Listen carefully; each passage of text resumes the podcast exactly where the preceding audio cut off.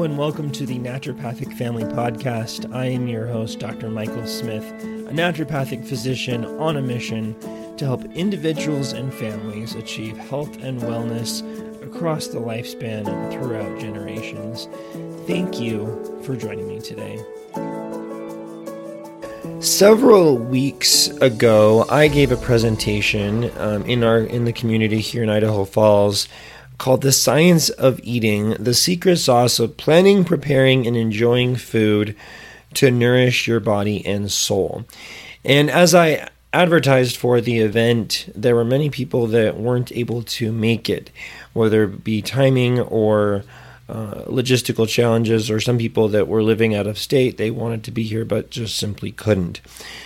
So for them, and for all of you listening in, I am recording that presentation here on the Naturopathic Family Podcast for you to be able to enjoy and I hope learn from. It's been an informative experience for me to give the presentation. I hope it's uh, likewise informative for you to listen to it. Um, no, I will note uh, for my audio listeners, whether you're listening to this in the car, whether you're exercising or things like that, there are many visuals to this presentation. So the best way to see those visuals is to watch it on the YouTube version where there's the video. However, you can get the content um, in the audio version as well. I'll be describing the pictures and diagrams as best that I can. Uh, So let's dive in, the science of eating, and really what it's all about. In the presentation, I gave a little bit of background about me, about who I am, and I may have done that before in this present in this podcast, but I don't know if I have. So let me just do so right now. I'm a licensed naturopathic medical doctor in the state of Idaho. I graduated with a Doctor of Naturopathic Medicine from the National University of Natural Medicine in Portland, Oregon. And before that, uh, completed a Master's of Science of Biomedical Science at the Icahn School of Medicine at Mount Sinai in New York City, where my research focused a lot on epigenetics and neuroscience and their interactions, looking at the epigenetics on a D N A level.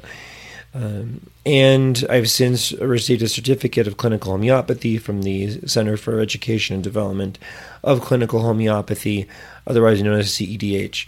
So homeopathy is one of the modalities that I use a lot, um, but it by far is not the only. I love to dive into nutrition, which is the, the basis of this presentation, um, lifestyle, sleep, um, adjust uh, medications uh, when needed, um, but really always looking to the root cause of what's really going on for a patient.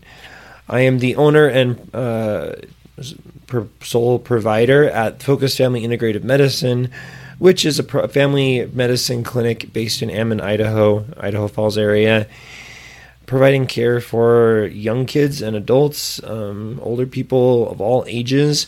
I really love to help by healing the family, and I believe that we can do that through food, through many different ways. Um, I offer primary care, adjunctive care. So if somebody is seeing another provider, they want a naturopathic opinion, I do that as well, along with ordering imaging, labs, um, can give referrals, and do a lot of different types of modalities, as I mentioned, and different types of visits. So that's a little bit about me that I would give in an in a, be, uh, introductory setting uh, in a community presentation. Um, there are no conflicts of interest, and as with everything I do, this is intended as educational and not as medical advice. So um, with everything, if you have any questions, it's best to talk with your licensed healthcare practitioner, uh, whomever they may be, so you can get your answers que- questions answered, not your answers questioned. Um, questions answered for you personally uh, in the way that you need it. Now, but we're talking about eating. I feel like it's really important to acknowledge eating disorders. It's a very prevalent, they're very prevalent in our society. Um, some populations from the National Institutes of Mental Health uh, talked about how binge eating disorder has a prevalence of one point two percent in the population. Bulimia and anorexia are also significant. They affect millions of people, and they're real. And They're often happen alongside other mental health disorders. Now, in this presentation, I'm not going to be diving into eating disorders. I'm going to be focusing on generally applicable principles of healthy eating and um, not really diving into specifics of any one uh, eating disorder particularly. However, I did want to provide this information, the National Eating Disorders Association helpline, for anyone who needs that support. There's that hotline. There's many other resources in, in your community that can help you with that. And I hope that if you are struggling with that, that you or um, someone else struggling with that, that you'll seek the professional help with that, because there is professional help to be had. I also want to mention the Health at Every Size principles. These principles were brought up forth and really wanting to emphasize that people, we can be healthy regardless of what our body size is.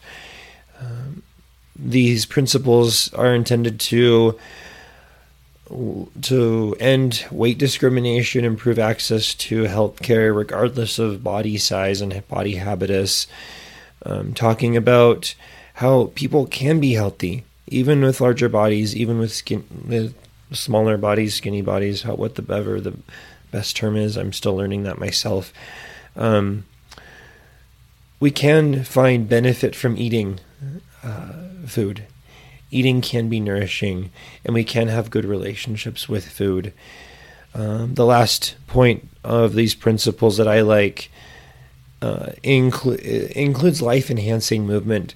We really can um, find benefits from movement, and that can enhance our lives. That movement doesn't need to be called exercise. That can be going on a walk. That can be doing yoga. That can be doing tai chi. That can even be sitting in a chair lifting a milk jug, if that's all that you can do to work, to move those muscles. Um, there's lots of opportunities for movement, for health enhancement, for being healthy at every size. And that's one thing I wanted to mention. It's something I try to implement in my practice the best that I can, um, supporting individuals where they're at and um and helping them have the best trajectory moving forward. So as far as a roadmap to our discussion today, um, to this podcast, I want to first talk about the need for eating, why we eat, what we eat, and what happens before, during, and after we eat, that really digestion process. And after that, we'll dive into kind of our eating experience, how we eat, how much we eat, when and where and with whom we eat. All of these things really can affect uh, our digestion and the way that our body assimilates nutrients and so many other things. And so we're going to dive into that. First, I want to offer a question of why do we eat? What is the purpose? And this this question may sound intuitive, but I wanted to emphasize it anyway. On the presentation, uh, on the video version, I've included a picture um, that's put forth by the, the company Roche, who makes pharmaceuticals and other things, um, outlining all the metabolic pathways in the human body. We eat, have so many different nutri- nutrient, nutritional, that's the word, nutritional needs in our body. Um, and that includes uh, molecular needs, cellular needs, tissue needs, and overall systemic needs. Um, we have to meet those needs by eating food. That um, includes carbohydrates. That includes fats and proteins and other things. And those are broken down in our bodies different ways. And there's a lot of cross-linking and interactions with these nutrients, and they all play together. Um, in the middle of this diagram is the Krebs cycle, the citric acid cycle that goes around and around, and everything that branches off from that. It's massive. It's big. There's a lot to it. Um, but this is illustrating the need for nourishment, amino acids to do their job, um, vitamins, that we can't make um, ourselves cholesterol, which is the backbone for hormones and cell membranes, sugar to help um, to, with energy, um, so many needs that we have. And I think that is why we eat. Moving on to what we eat, there I've mentioned them um, in passing. There's macronutrients and there's micronutrients. You may have heard these terms before. Um, macronutrients include things like fat, carbohydrates, and proteins. Micronutrients being uh, things like fiber, vitamins, and minerals. And I've uh, included a picture here of a back of a, of a loaf of bread. Um, there are many things listed in the nutrition facts. Often things, the things that are bolded are more of the macronutrients. The things that are not bolded are those micronutrients. And we need all of them. You know, maybe not saturated fat, but we do need all of these nutrients in different levels in different ways.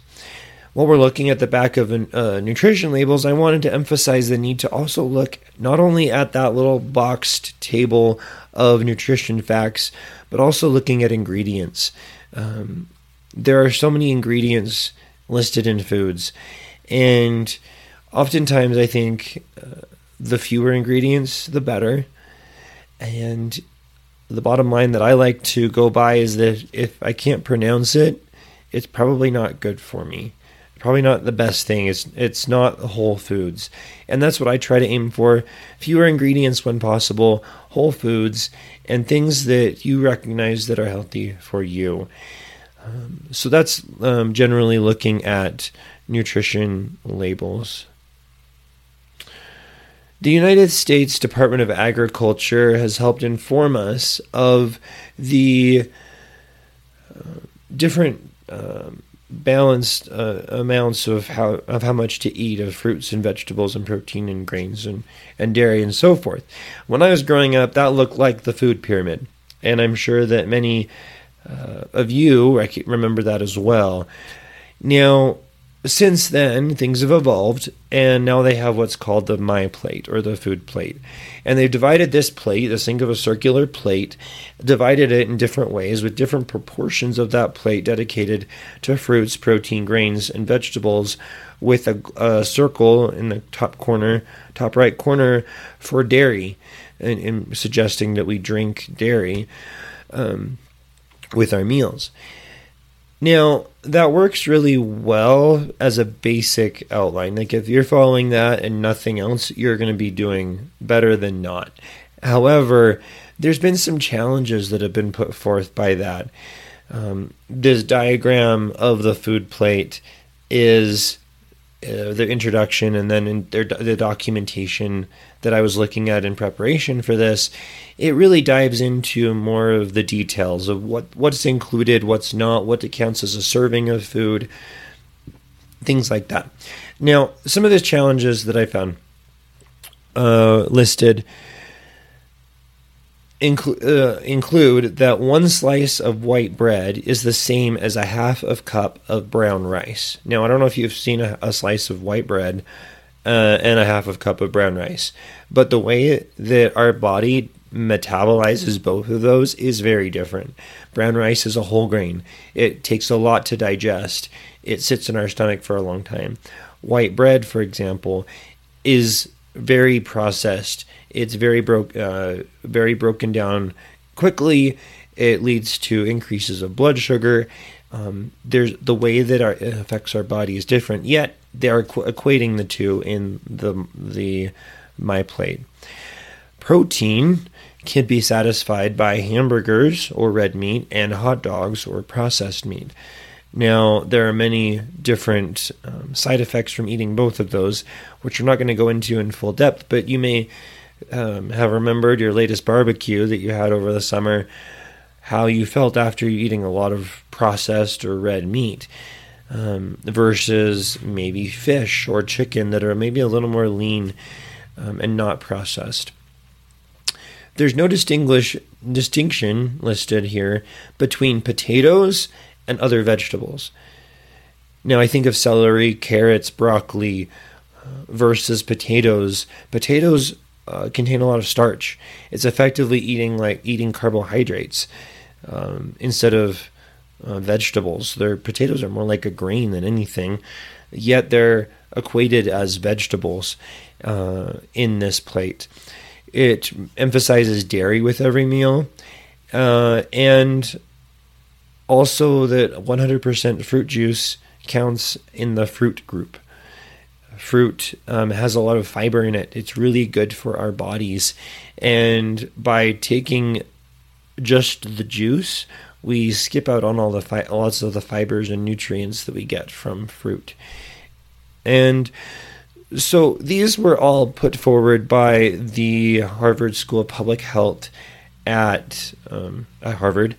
And they have since made their own healthy eating plate. And I encourage you to look into it more, especially if you're um, doing the uh, audio version of this.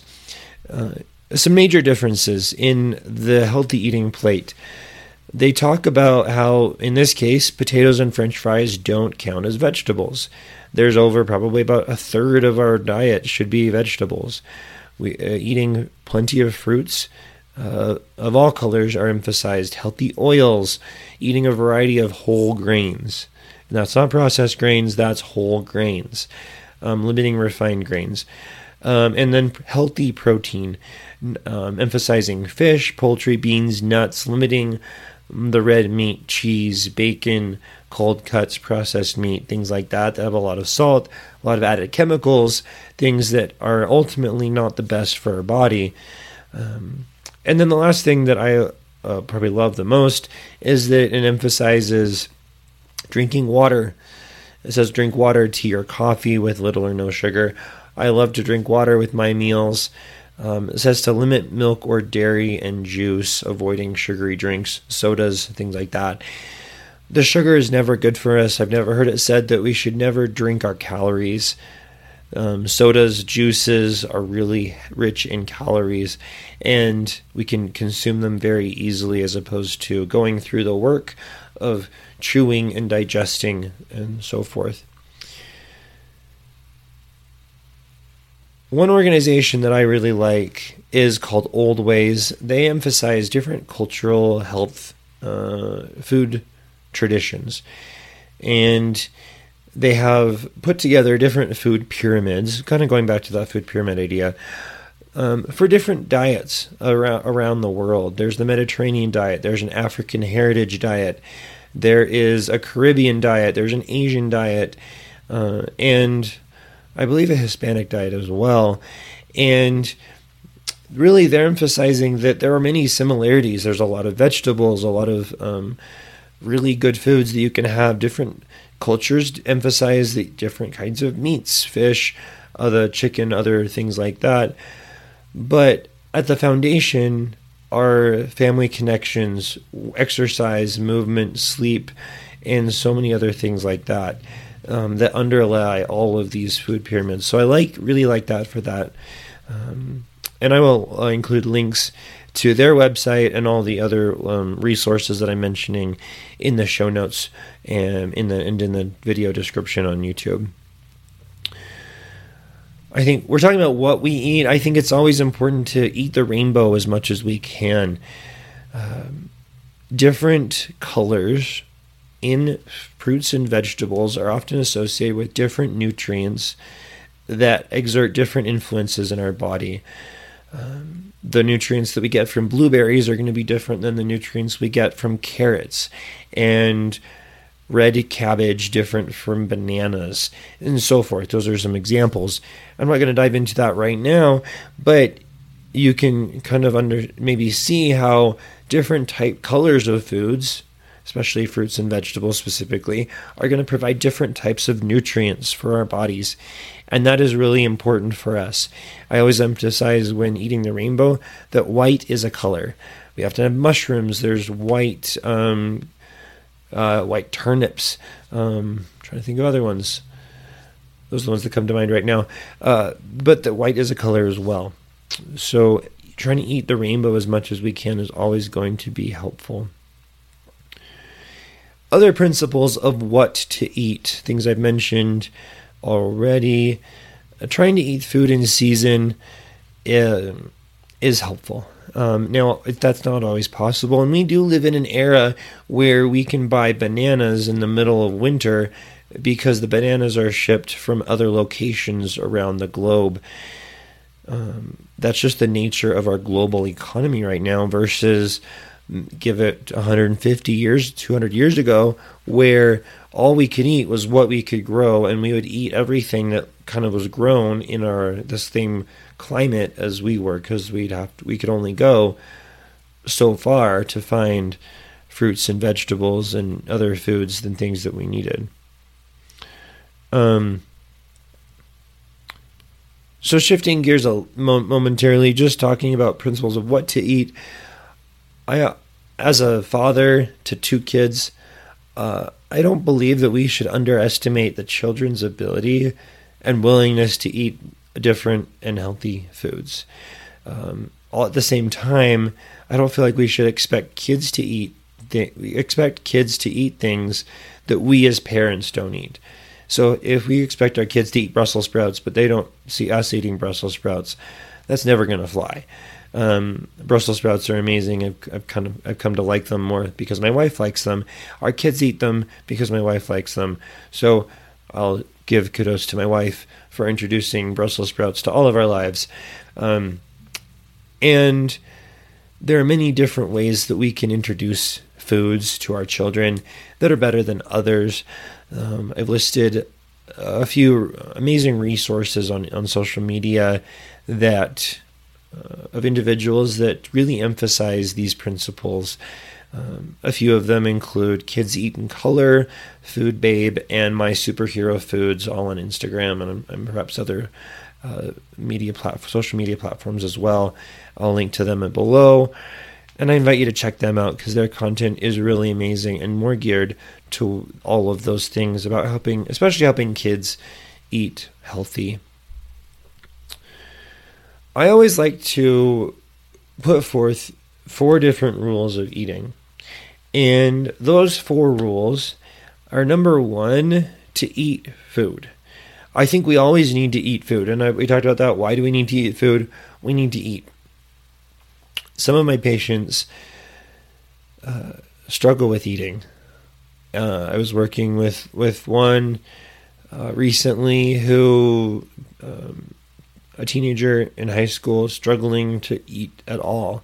So for them, I'm start, starting just simply to eat because um, the, bo- the body needs nutrients. After that, the next level is eat healthy food. That's where we can talk about that food plate, the food pyramid, diving into making sure we have fruits and vegetables, healthy whole grains, proteins, healthy fats, the fiber, Um, good carbohydrates, just that balanced, good diet um, that we often hear about. Number three for, is a level down from that, and that's eating clean food. Now, that really goes into more of the, the eating organic, eating the grass-fed, um, pasture-raised meat. That includes avoiding microwaves, um, look, avoiding, um, limiting um, food colorings, food additives, processed foods, really finite, dive deep dive into the ingredient list on, on added chemicals, things like that. For me, I call that clean eating. And that's the rule number three. Rule number four is to start with number one and move forward and not jump ahead.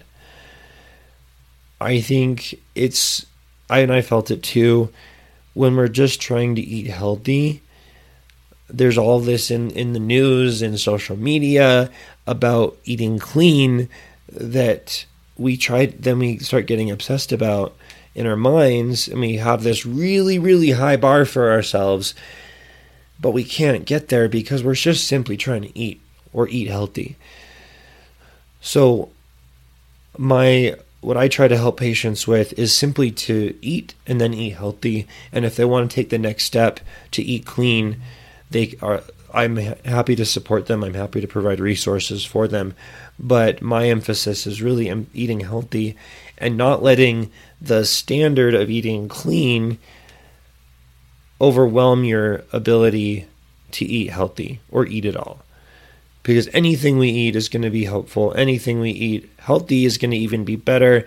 And then eating clean is obviously the best that we can do um, for our bodies.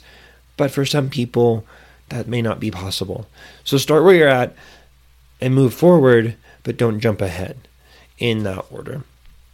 Those are my four rules of eating. I like to pose the question, where does digestion start? We often hear that term digestion. We know that our body, um, our stomach, our small intestine, big and int- uh, large intestine, esophagus, those are all part of our G I tract. But where does it start? Uh, I was giving this presentation, and someone really emphasized that it really starts with cooking. The the ability uh, for us to cook our food introduces heat, introduces water in um, in different ways that we can cook. There's lots of ways of cooking food, but that process helps starting start to break down food um, so that we can, um, so that it's more ready for our body to digest. It helps pre-digest that food. That's the idea behind sourdough. Um, we've got this this bacteria from um, that's eating away at this grain, and when we're eating it, we're eating, in a sense, pre-digested grains in our bread. That's what sourdough is. Um, so really, it can start with cooking, but the emphasis that I want to put is that digestion really does start with our brain. Now, if to talking uh, to put that put this into a, an exercise of sorts, if you can, close your eyes for a minute, and if you're driving, don't close your eyes. If you're exercising, you may or may not want to close your eyes. Um, but just pause and think about when you had Thanksgiving dinner um, or a big meal with family, friends, whatever. And think about for a minute the smell of rolls coming out of the oven. That taste when you take that nice crunchy roll and you put it in your mouth. That smell of turkey, the flavor combo of turkey and gravy and a titch of cranberry sauce. The texture of potatoes and gravy, the smell of pies. And now notice what's happening inside your mouth. You might notice that you have a little bit of increased saliva production. Your mouth is starting to water. And the idea is, is that our thinking really does start that digestion process. And really that's motivated by our sights, our sensory systems, our sight, our ears, our smell, our taste. And there's so many things to those sensations. Um, when you drive by a restaurant, you smell the food, your brain starts wanting that food, and it starts watering, your mouth watering. The sounds, we often hear the story of Pavlov and his experiment with um, with psychology. It's really psychology, um, but it, dealing with food, with um, incentivized training dogs to associate sounds with food, such that by the time they hear a sound, they already started sal- salivating and were able to start digesting that food.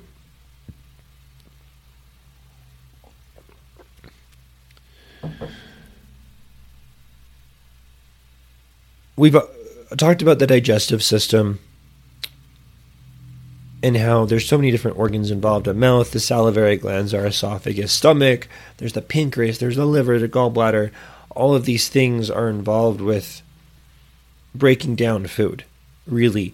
Um, salivary glands help produce something called amylase in our in our in our mouth. Really, it's part of our saliva. And that amylase is, helps break down carbohydrates and starches. And because of that, really digestion, in in so many ways, starts with our saliva in our mouth. That's why I like to share the rule of thumb to drink your solids and chew your liquids.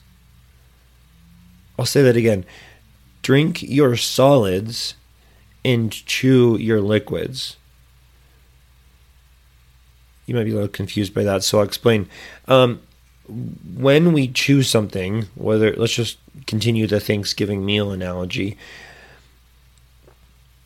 we need to chew it well enough so that by the time we're swallowing it, it's a liquid. It gives that time for that saliva to be incorporated into the food and start breaking it down, because that's one of the only places we get that starch breaking down process em- enzyme, the amylase. And then likewise, when we, we need to chew our liquids, when we go to Jamba Juice, getting a smoothie, whatever it might be, we need to sit and we need to chew it for a minute to give it time for the body, uh, specifically the mouth, the salivary glands, to be able to work and to, to start digesting a lot of those sugars that are in the, that drink. So drink your solids and chew your liquids. Rule of thumb. I, I'm sharing a visual of the journey of vitamin B twelve. B twelve is a vitamin that uh, we don't get in, uh, in through, that our body doesn't make. That's what a definition of vitamin is, is our body doesn't make it, so we need to get it from somewhere else. And we often get our vitamins through our diet, or let's say maybe the hope. Vitamin B twelve comes into our body through um, many ways. Uh, it's usually bound to something. This diagram, it shows it's bound to proteins. And when we are chewing, our salivary gland releases something called the R binder. And R binder helps uh, ultimately accept and hold B twelve. Now, when it goes into the stomach, our stomach releases something called the intrinsic factor, or I F. Intrinsic factor ultimately will bind to the B twelve. And then that intrinsic factor helps B twelve to be absorbed in our intestine and go inside of our bloodstream, where it can be used and be taken throughout all the, our, our body to our cells where they need to be, where it needs to be used. So digestion is really complex. There are certain things that are digested in certain parts of our intestine, and the whole process is connected. I've, I've, I've like the idea that our body is like this three D spider web, and there everything is connected, and we need to really look at everything when we're looking at um, addressing health-related uh, challenges. Okay, shifting gears to talk about our eating experience.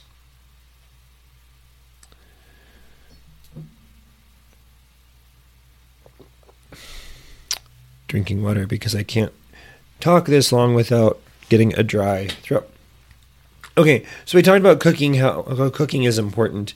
I was looking at a study about how there are so many benefits from cooking meals at home. Um, some of the benefits that this study outlined include there's greater adherence to DASH diets and Mediterranean diets, there's greater fruit and vegetable intakes, and there's greater likelihood of having normal range B M I and normal percentage of body fat. And I feel like that's really helpful, uh, not only to our digestion, but to our emotional state as well. I personally really enjoy cooking. I don't do it as much as I maybe would like, given just work schedules and other things like that, but I really do enjoy it. It gives me a kind of a creative time in the kitchen. Um, cooking with others allows me to interact with them.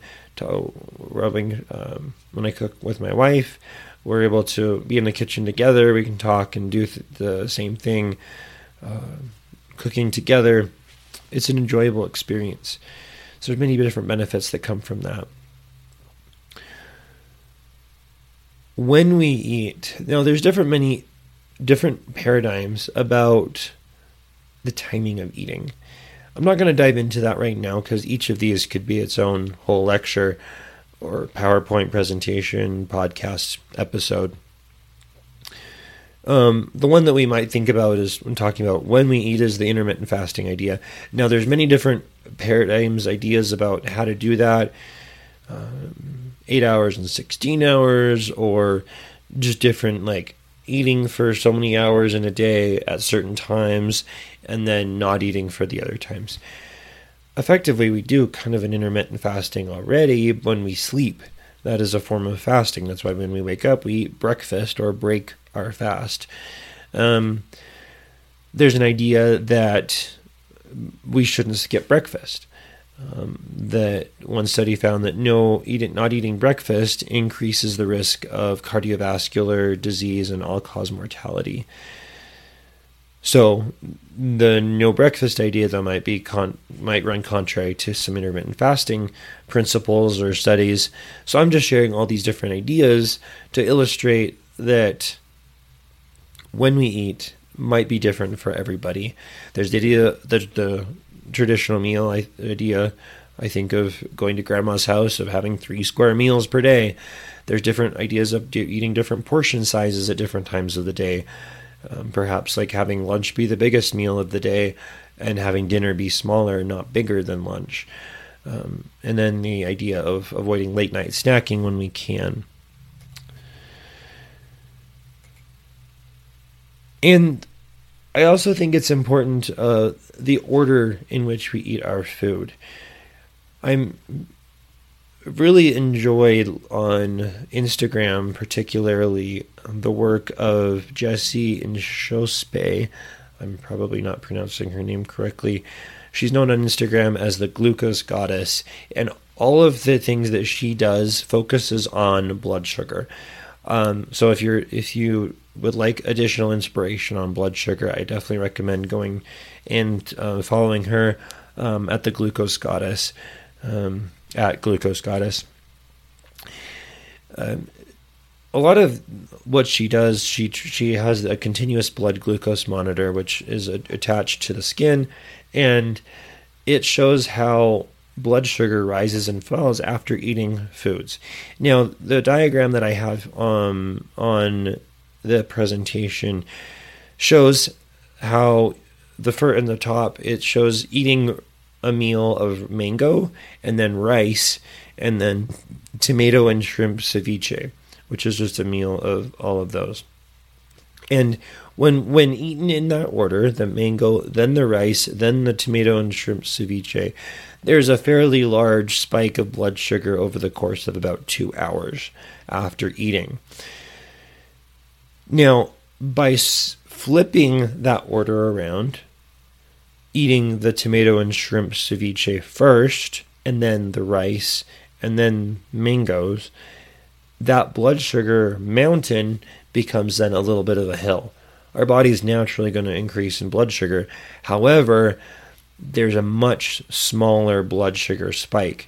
So for individuals who are struggling with blood sugar, what might not be, you might not even need to change what you eat, but simply change the order that you eat it. I like what she says, um, talking about how fiber in the vegetables coats the small intestine. The fat and the protein slows down the emptying of our stomach inside into our di- into small intestine. Um, and and then the glucose from the rest of the meal is absorbed later on because of all of the above. Now, there's two applications for that.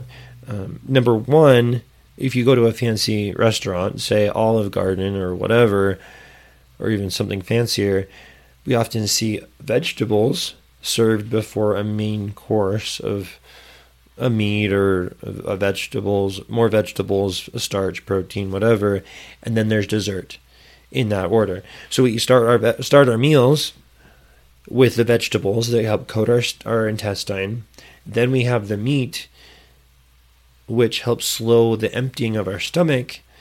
And then we go into the dessert last. Now, one roll of meat was uh, when I one thing I learned, um, I have a memory of learning this in school, relates to at bars, um, people who drink alcohol. They uh, alcohol is often served with really um, like meat or fatty type foods that require more digestion in our stomach.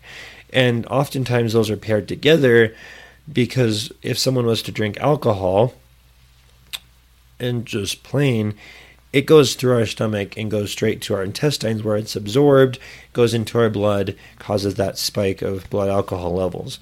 Now, by eating meat with that or eating this, eating something with that, it slows that process. So it kind of creates a little bit of a barrier at the end of the stomach before going into the intestines where the food needs to, food and the alcohol needs to sit and digest for a minute, and it's released a little more slowly. So there's a le- lower rise of blood alcohol level. Um, so I don't drink alcohol. I don't know what that's like, but that's one thing I've observed. Um, when I was in New York City, I would always, when I was walking to and from the subway to, I'd pass this bar and I would see what people were eating. I'd maybe peek at the menu that's posted outside and see all this meaty, fatty foods that helps with that digestion for that reason, whether it's conscious or not. I think she, uh, Jessie, uh, the Glucose Goddess, also shares things about what we can do after we eat. Um, now, there's there, there's been some studies about looking into movement after eating. So like going on a walk, doing chores, dancing has been shown to support digestion, reduce gas and bloating, helps regulate blood sugar, supports mental health uh, because we're moving more, and it really also helps improve our sleep. There is some timing that matters with that, um, but uh, in the case of this diagram of eating a cake, piece of cake, we get a mountain of blood sugar spike, but eating...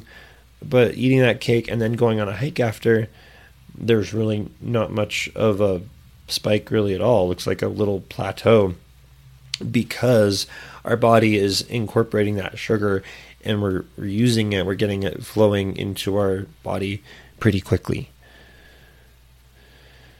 So I like to propose the question, which setting will promote a better eating and digesting experience?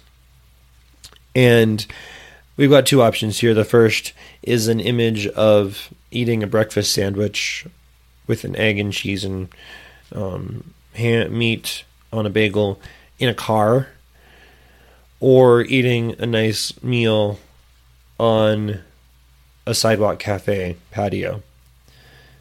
I often think of France because I think it's just stereotypical sidewalk cafes.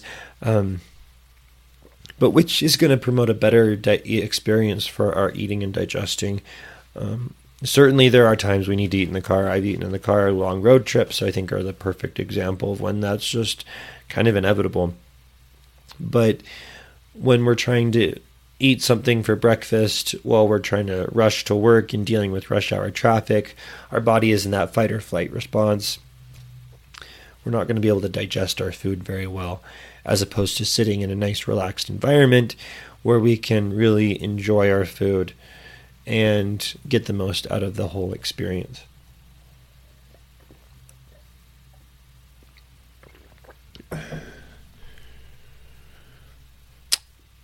I think there's an uh, opportunity to also work, optimize with whom we eat.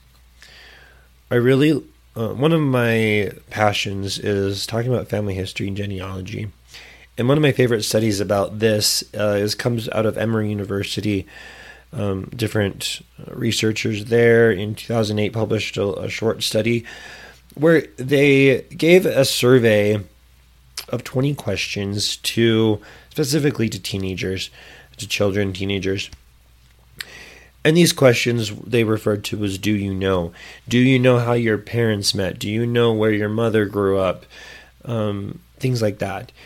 Specifically referring to, do you know things about your family? Um, certain details.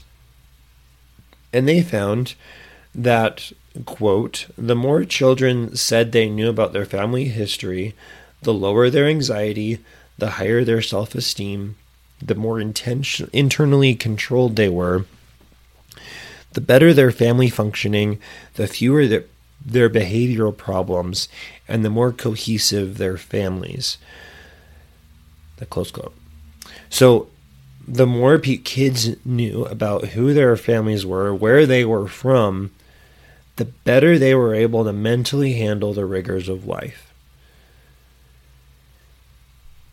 Now, they go on in their discussion to not to, to talk about how it wasn't necessarily the inherent knowing of those facts that was important.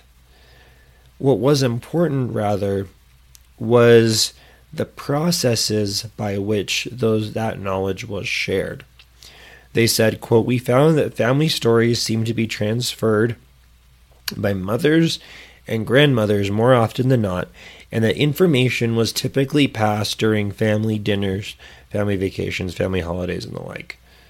Family dinners, sitting down, eating together, can ultimately lead, through passing of family stories, to increased anxiety, not increased anxiety, decreased anxiety, higher self-esteem, more internal control, better family functioning, fewer behavioral problems. And that's simply because we're able to sit and connect with our families, our kids, having generations passing down stories from one to the other. And that really strengthens everybody and is an excellent ad- addition to the eating experience." Now, we've talked about how we eat. All of this that we've been talking about really can be summed up in the in the context of what's called mindful eating. Now, mindful eating is not a program. It's not a diet.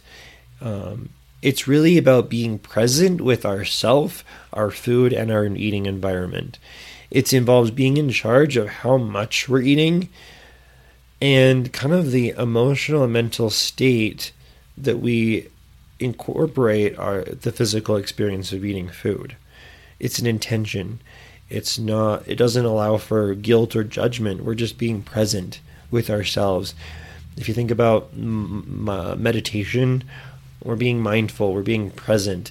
Think about meditating while you eat, and that's effectively what mindful eating is. Now, a lot of the resources um, in this section um, I attribute to Doctor Susan Albers, who's a uh, doctor, um, who's a psychiatrist, and who has really put forth a lot about mindful eating. She's an author, has a lot of great resources online. She has shared five S's of mindful eating. And some of these include sitting down, slowly chewing our food, um, savoring the food, turning off distractions and allowing us to be present, simplifying, putting healthy foods, putting the bowl of apples on the counter instead of the cookie jar, for example. And also smiling as the last of the five S's, creating, as she says, a brief pause between our current bite and the next one. And it helps us relax, helps us be present with our eating. Now, if you can, I invite you, encourage you to pause this podcast if you're able. Uh, or video. And obviously, if you're driving, please don't stop in the middle of the freeway. And do this mindful eating exercise. Find a piece of food, whatever it might be. And maybe first ground yourself. Take a deep breath. Close your eyes. Just be present with where you're at. Now, take that food and look at it. Notice the colors. Notice the texture. Feel it. Touch it. Smell it. What does it smell like? I would say with sound, that's the other sense. You could put it next to your ear and see how it sounds when you rub it, but that might not be the best. Um, either way, before you even put it in your mouth, look at it and experience it. And then put it in your mouth, but don't chew. Let it sit on your tongue and notice the taste. I think of the experience of chocolate tasting, um, or or when you when you set, let a piece of chocolate just sit on your mouth and let it melt just a little bit so you can feel that flavor. Um, there's the Pixar movie Ratatouille, where um, Remy, uh, the main character, he's uh, I believe he was in a someone else's house. The older lady who didn't like mice, and he was taking a bite of a strawberry, and then in the background you see these swirls that are going off in his mind because he's sitting and savoring the taste. And then he took a bite of a little bite of cheese, and a different color, the yellow swirls started swirling. But then when you he took both the strawberry and the cheese and he put them in his mouth, he took a bite at the same time. It was very mindful. And you see these fireworks and uh, pseudo psychedelic color, like patterns, textures of flavor, representing the flavor experience. And then chewing the food slowly, swallowing the food, and appreciate how it goes down your esophagus as you swallow. What does that feel like? What is that? What is the sensation of that? And then, as Doctor Albers says, smile. Take a smile. Take a deep breath. Take it, and don't forget to smile. In our bodies, we have the sympathetic nervous system and the parasympathetic nervous system. The sympathetic is that fight or flight. Um, the parasympathetic being that more relaxed, rest and digest.